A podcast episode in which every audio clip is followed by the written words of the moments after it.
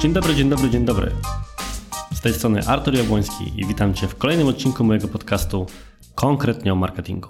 Dzisiaj będzie to odcinek konkretnie o content marketingu, ponieważ przygotowałem dla Ciebie sześć najczęstszych błędów, a w zasadzie chyba błędnych przekonań, tudzież fałszywych przekonań, jak zwał, tak zwał, z którymi najczęściej muszę się mierzyć, kiedy rozmawiam z jakąś firmą, klientem, czy z kimś na przykład na konferencji albo w mediach społecznościowych na temat tego, w jaki sposób powinien podchodzić albo na czym powinien się skupiać w swoich działaniach opartych na treściach.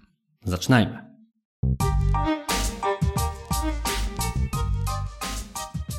Dwie ważne uwagi na sam początek. Po pierwsze, ja oczywiście wskazuję w tym konkretnym odcinku sześć rzeczy, które moim zdaniem nie są do końca właściwym podejściem, jeżeli chodzi o content marketing, ale prawdopodobnie jest ich o wiele więcej. Jeżeli po wysłuchaniu tego odcinka stwierdzisz, że interesuje Cię więcej tego typu kwestii, które zauważam, to daj koniecznie znać jakąś wiadomością, którymkolwiek kanałem, żebym wiedział, że na tego typu odcinek jest jakieś zapotrzebowanie. A druga rzecz, bardzo ważna, i mam nadzieję, że po tym, jak tak często przywołuję to w różnych odcinkach, również dla Ciebie i innych słuchaczy zrozumiała, to że wszystkie te rzeczy to są rzeczy przefiltrowane przez moje doświadczenie i mojego zespołu. Być może Twoja perspektywa, perspektywa Twojego zespołu, Twojej firmy będzie inna. Nie ze wszystkimi rzeczami musisz się zgadzać. Jeżeli na przykład jest jakiś punkt z Twojego punktu widzenia szczególnie kontrowersyjny i chcesz żebyśmy go przegadali, to też napisz do mnie albo udostępnij z takim komentarzem odcinek gdzieś w sieci, a chętnie się do takiej dyskusji wraz z członkami Twojej sieci włączę. Tymczasem, przechodząc do tych sześciu punktów z mojej perspektywy. Punkt pierwszy, tudzież błąd numer jeden, to rozumienie kontentu tylko i wyłącznie jako postów blogowych. Hmm. Ileż to razy słyszałem, albo słyszałem w myślach, że ktoś w ten sposób realizował pewien proces myślowy, tego typu dyskusje. Nasza firma musi wejść w content marketing. Dzisiejszy marketing to marketing oparty na treściach. Musimy tworzyć treści, za pomocą których trafią na nas nasi klienci. Co wobec tego robimy w zespole? I trochę jak w tym memie, w którym jeden gościu wylatuje jako ten jedyny rozsądny, można byłoby stwierdzić, że wszyscy inni udzielili jednej odpowiedzi, mianowicie zacznijmy prowadzić bloga. Stąd właśnie takim podstawowym błędem z mojej perspektywy jest to, że ilekroć firma myśli o content marketingu, to myśli tylko i wyłącznie o tym, żeby zacząć tworzyć treści po pierwsze pisane, a po drugie właśnie w formie na przykład bloga firmowego czy bazy wiedzy. Uwaga, nie mam nic przeciwko temu, żeby takiego bloga zacząć tworzyć. Ba, sam tworzę bloga i my jako firma realizujemy również, tworzymy i opiekujemy się blogami dla wielu biznesów, z którymi współpracujemy i te blogi przekładają się na lidy. Od firmy meblarskiej, gdzie tak naprawdę za pomocą bloga tworzonego przez wykreowaną przez nas influencerkę generujemy ruch który później jest wykorzystywany do remarketingu, bo w ten sposób do tego można podejść. Po inne, już bardziej czysto konsumenckie sprawy, o tyle warto się zastanowić, czy akurat w Twoim wypadku i Twoich odbiorców najlepszym możliwym elementem czy kontentem będą właśnie wpisy blogowe. Być może Twoja grupa docelowa nie ma na to czasu. Nie ma czasu, żeby czytać. Sam jak tutaj siedzę i w tej chwili nagrywam, to mam otwartych pewnie jakieś 40 zakładek z różnego rodzaju esejami. Wszystkie mi się podobają. Każdy z nich chętnie bym przeczytał, a tymczasem okazuje się, że nie otwieram ich od tygodni i potem raz na jakiś czas, być może też to znasz z autopsji, kraszuje mi się chrom, wszystkie te zakładki znikają i nagle okazuje się, że nawet nie mam w sobie motywacji, żeby ich ponownie szukać. Drugim natomiast powodem, dla którego warto by rozważyć inne treści kontentowe jest na przykład to, że być może w Twojej niszy istnieją kanały, które nie są jeszcze do końca zagospodarowane. Może jest to podcast, wiążąc to też z tym punktem, że grupa może nie mieć czasu czytać, ale może mieć czas słuchać. A może też na przykład jest tak, że z punktu widzenia pozycjonowania wszystkie praktycznie hasła, na które chciałbyś się pozycjonować, o które chciałbyś rywalizować, tworząc treści, są już zagospodarowane przez inne podmioty od wielu, wielu miesięcy i może być trudno je z tego miejsca strącić, ale na przykład prawie nikt w Twojej branży nie zajął się jeszcze na poważnie YouTube'em. Z uwagi na to, że jest tam wysoka bariera wejścia. Po pierwsze, trochę technologiczna, choć nie do końca, ale dalej ludzie w to wierzą, a przede wszystkim mentalna, czyli pod kątem tego, że hej, mam się nagrywać, mam się pokazywać, musiałbym mieć na to pomysł, posprzątać biuro i tak dalej. Więc może dlatego warto byłoby rozważyć te inne treści. Czy jeszcze inny element, mianowicie taki, czy tak naprawdę potrzebujesz kanałów, które będziesz tworzyć regularnie? Może wystarczy raz na jakiś czas wypuszczenie jakiejś publikacji, przykład e-booka. Może wystarczy zorganizowanie webinaru, który ma za zadanie zgenerować lidy. Może wirtualnej konferencji. Tego typu innych aspektów czy elementów. W tym kontekście gorąco polecam Ci jeden z poprzednich odcinków podcastu poświęcony lead magnetom. Znajdziesz tam całą masę pomysłów na treści, które mogą być dla Ciebie podstawą strategii content marketingowej, a niekoniecznie będą wymagały pracy po pierwsze regularnej, a po drugie nie będzie to kolejna iteracja blogu firmowego na podobne tematy, o których piszą wszyscy. Błąd tudzież przekonanie numer dwa. Muszę cały czas tworzyć nowe treści. Wiem jak jest. Kiedy nagrywa się pierwszy odcinek podcastu, kiedy pisze się pierwszych kilka postów na bloga, to pomysły same przychodzą do głowy. Łatwo tworzy się pierwszy, dziesiąty, dwudziesty wpis, gorzej pięćdziesiąty, setny czy sto pięćdziesiąty. I wiem to również po sobie, bo muszę się sporo nagłowić, żeby zastanowić się, o czym jeszcze na przykład nie pisałem już na blogu, bo mam tam, zdaje się, przeszło 400 artykułów i o czym jeszcze mogę tak naprawdę napisać w niektórych tematach, żeby nie było to tylko i wyłącznie biciem piany. Natomiast być może nie potrzebujesz tego robić. Być może tak naprawdę jesteś w stanie za pomocą treści, które już masz i odpowiedniej promocji regularnie pokazywać się właściwym ludziom i walczyć o to, żeby przekuć ich później w zapytania czysto biznesowe. Po pierwsze. A po drugie, kto powiedział, że cały czas musisz generować nowe pomysły? Bo drugim wymiarem tego problemu jest nie tyle tworzenie nowych treści w obrębie jednego kanału, ale tworzeniem nowych treści w obrębie różnych kanałów. Co jest takim kolejnym elementem, który często hamuje marketerów czy przedsiębiorców przed rozszerzeniem swoich działań. No bo nie dość, że mamy tyle roboty z Facebookiem i blogiem, to teraz mamy jeszcze nagrywać coś na YouTube'a, pisać na LinkedInie i nagrywać stories na Instagramie. O czym my tam będziemy publikować? To jest najczęstsze pytanie i najczęstszy scenariusz takiej rozmowy. Tymczasem możemy tam publikować to samo, co we wcześniejszych kanałach. Myślę, że kiedyś poświęcę cały odcinek wyłącznie temu zagadnieniu, że takie przekonanie, że ludzie oczekują absolutnie unikalnej i stuprocentowo treści w każdym kanale, jest błędne w samym założeniu. Chociażby dlatego, że algorytmy wyświetlają nam poszczególne rzeczy w taki sposób, że połowę tych rzekomo zduplikowanych treści tak naprawdę możemy przegapić. Ludzie potrzebują jakiegoś powodu, żeby śledzić Cię w więcej niż jednym kanale, ale nie musi być tym powodem w 100% unikalny content dla każdego kanału. Byłoby fajnie, żeby tak było, ale pewnie wymagałoby to naprawdę dużego zespołu odpowiedzialnego tylko za to. A nawet w średniej wielkości firmach nie zawsze dział marketingu, a zwłaszcza kontentowy dział, jest aż tak mocno rozbudowany. Stąd możesz skupić się na innej strategii, którą jest strategia recyklingu treści w rozumieniu publikowania podobnych rzeczy w różnych kanałach. Kiedyś poświęcę temu stanowisku cały odcinek, natomiast na ten moment powiem tylko, że chodzi o to, żeby na przykład stworzyć jedną większą treść. Wpis na blogu, podcast, być może webinar, a następnie wylistowując główne myśli, którymi się w danym materiale dłuższym dzielisz, poprzerabiać się następnie na szereg wpisów w innych portalach. Jest to strategia, którą sam zresztą konsekwentnie realizuję, czyli na przykład, jeżeli wymyśl, wymyślam jakiś ciekawy wątek do poruszenia w newsletterze, to przelepiam go następnie na wpisy, którymi dzielę się na LinkedInie i na Facebooku, żeby podyskutować o danym temacie nie tylko z subskrybentami, którzy mi odpiszą, za co zawsze dziękuję, ale też z członkami innych moich społeczności. A poza tym biorę również komórkę i tą myślą, którą po prostu wcześniej dzieliłem się tekstowo, dzielę się również głosowo, nagrywając proste stories od siebie, żeby porozmawiać z osobami na moim Instagramie. Dzięki temu jeden pomysł obrabiam wielokrotnie i nie muszę później zastanawiać się nad tym, że co by tu dzisiaj wrzucić na Instagram Stories. Mogę sięgnąć po myśl, którą miałem już wcześniej.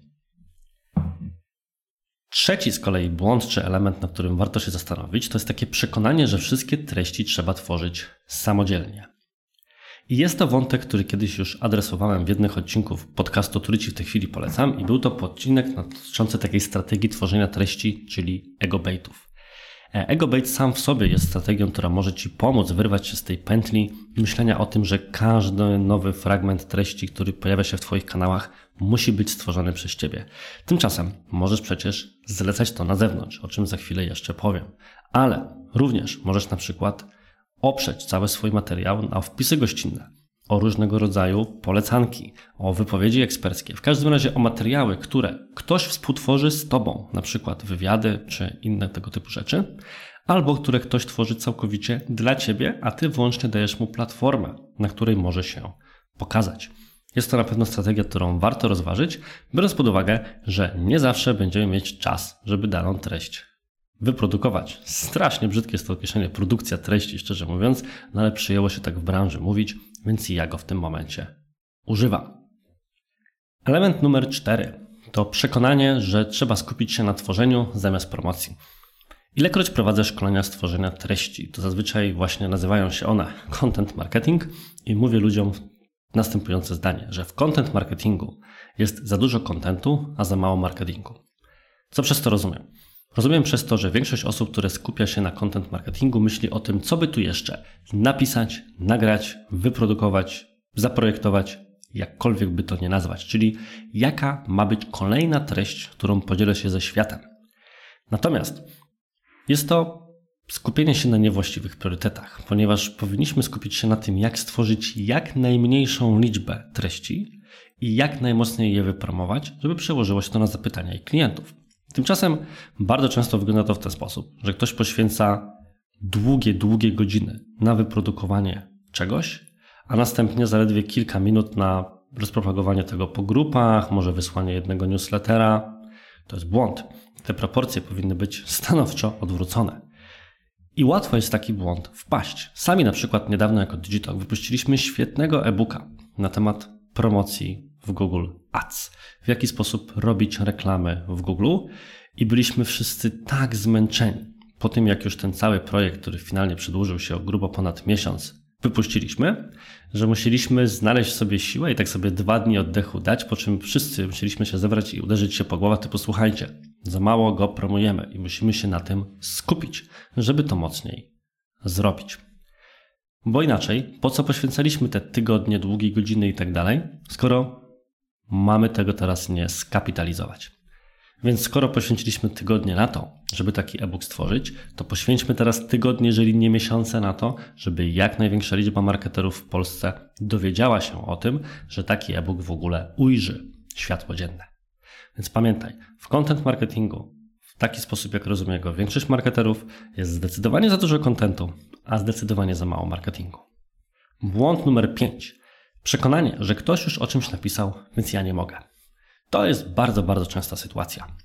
Robi się research tematów, wpadamy na temat, który jest po prostu absolutnie doskonały, który chcielibyśmy poruszyć, ale jeżeli wpadliśmy na niego z głowy i go weryfikujemy, to pierwsza sytuacja, albo jeżeli robiliśmy po prostu research w Google i widzimy, że on już jest, to druga sytuacja. W każdym razie efekt jest taki, że widzimy, że powstały już dziesiątki materiałów dokładnie na ten sam temat.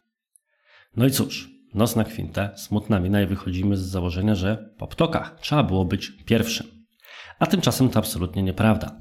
Nieprawdą jest przekonanie, że jeżeli ktoś już o czymś coś opublikował, to my nie powinniśmy na ten temat publikować. No bo co? W takim razie, czy chcesz, żeby osoba, która będzie szukała odpowiedzi na to pytanie, wylądowała u ciebie, czy u twojej konkurencji? Jeżeli nie znajdzie odpowiedzi na to pytanie u ciebie, to pójdzie właśnie tam. Stąd, jeżeli jakiś temat, który jest ważny dla grupy docelowej, nie został jeszcze przez Ciebie poruszony, to jak najbardziej powinien być. Zawsze jesteś w stanie go rozwinąć. Możesz go przefiltrować przez własne doświadczenia, uzupełnić o własne studia przypadków, podzielić się jakimś własnym punktem widzenia na tę sprawę. Na wiele sposobów można sprawić, żeby ten tekst był absolutnie unikalny, czy ten materiał był absolutnie unikalny. Poddawanie się bez walki na tematy, które zostały już przez kogoś obrobione, zostawiłoby bardzo niewiele branż dla content marketingu, a tymczasem cały czas jesteśmy w stanie tworzyć nowe treści, które nadal są ciekawe dla odbiorców. I kto wie, może dzisiejsze najpopularniejsze artykuły w Google na jakiś temat za parę miesięcy nimi nie będą, bo zastąpią je właśnie Twoje, z definicji lepsze. I szósty, ostatni błąd to jest przekonanie, że content marketing da się całkowicie zdelegować na zewnątrz i w ogóle do niego nie zaglądać. Tak to jest zresztą z całym marketingiem, czy jakąkolwiek współpracą, na przykład z agencją, że no to właśnie ma być współpraca. Ale w kontekście content marketingu jest to szczególnie widoczne. Oddanie komuś procesu tworzenia treści to niesamowicie odpowiedzialne zajęcie. Musimy się upewnić, że ta osoba dobrze zrozumie styl, jakim chcemy się komunikować, wartości, które chcemy przekazywać i całą masę innych elementów. Powiedziałbym więc, że na samym początku, kiedy deleguje się content marketing, zleca się go na zewnątrz, to ma się nad nim dwa razy więcej roboty. Natomiast te początkowe dwa razy więcej roboty jest po to, żeby z czasem rzeczywiście móc komuś w pełni zaufać. Stąd kiedy rozpoczynasz na przykład współpracę z kimkolwiek zewnętrznym, jako na przykład autorem, to absolutnym minimum, które powinieneś mu zapewnić, jest to robota po Twojej stronie, którą ewentualnie wykonawca może Cię wypytać. Są po pierwsze wszelkie informacje na temat grupy docelowej, co lubi, czego nie lubi, jaki jest jej poziom wiedzy itd. Tak itd. Tak po drugie, coś, co można byłoby nazwać tone of voice guidelines, czyli generalnie właśnie wszelkie uwagi na temat stylu. Czy chcesz pisać bardziej elegancko i formalnie, czy bardziej familiarnie, czy może jeszcze jakoś inaczej. I rzecz, która jest najbardziej przydatna, mówię to z własnego doświadczenia, przykłady takiego, takich treści benchmarków, czyli na przykład kilka artykułów, kilka podcastów, kilka filmów na YouTubie, które są dokładnie tym, o co Ci chodzi. Właśnie coś takiego mi się podoba. Robi się to przy projektowaniu graficznym. Zbieramy inspiracje, tworzy się moodboardy i na tej podstawie przekazujemy swoje myśli. Dlaczego nie robi się tego przy czymś równie trudnym, czym jest tworzenie treści pisanych, nagrywanych itd. Tak I to tyle w dzisiejszym odcinku. Podsumowując więc wszystkie sześć fałszywych przekonań, błędnych przekonań czy najczęstszych błędów, z jakimi się spotyka. Po pierwsze, uznawanie, że content to tylko i wyłącznie tworzenie treści pisanych w domyśle blogów firmowych. Po drugie, skupienie wyłącznie na tworzeniu nowych treści, zamiast obracanie i wielokrotne wykorzystywanie treści, które stworzyliśmy wcześniej. Po trzecie, przekonanie, że wszystkie treści musimy tworzyć samodzielnie, zamiast nastawić się na współpracę autorów zewnętrznych czy jakieś inne formy kolaboracji. Po czwarte, w content marketingu za dużo kontentu, a za mało marketingu, czyli brak odpowiedniej promocji treści, które stworzyliśmy. Po piąte, przekonanie, że ktoś już o czymś napisał, więc ja nie powinienem. Absolutnie błędem. I po szóste, przekonanie, że da się coś całkowicie zdelegować na zewnątrz i od razu o tym zapomnieć i ten ktoś całkowicie zrobi content marketing za nas. To są rzeczy, które rzucają się w oczy i najczęściej rażą mnie. A być może jest coś, co dodałbyś albo dodałabyś do tej listy. Daj mi znać, wyślij mi jakąś wiadomość, którymkolwiek kanałem się uda. Chętnie się z tym zapoznam, może zainspiruje mnie to na przykład do kolejnego z odcinków. Daj również znać, o czym chętnie posłuchałabyś bądź posłuchałbyś w kolejnych odcinkach. Cały czas zbieram inspirację, bo ja jestem podatny na ten problem, że właśnie ciężko jest stwierdzić, jaką tutaj nową rzecz można byłoby wymyśleć. A na dziś to już wszystko. Serdecznie dziękuję Ci za wysłuchanie. Do usłyszenia w kolejnych tygodniach i cześć!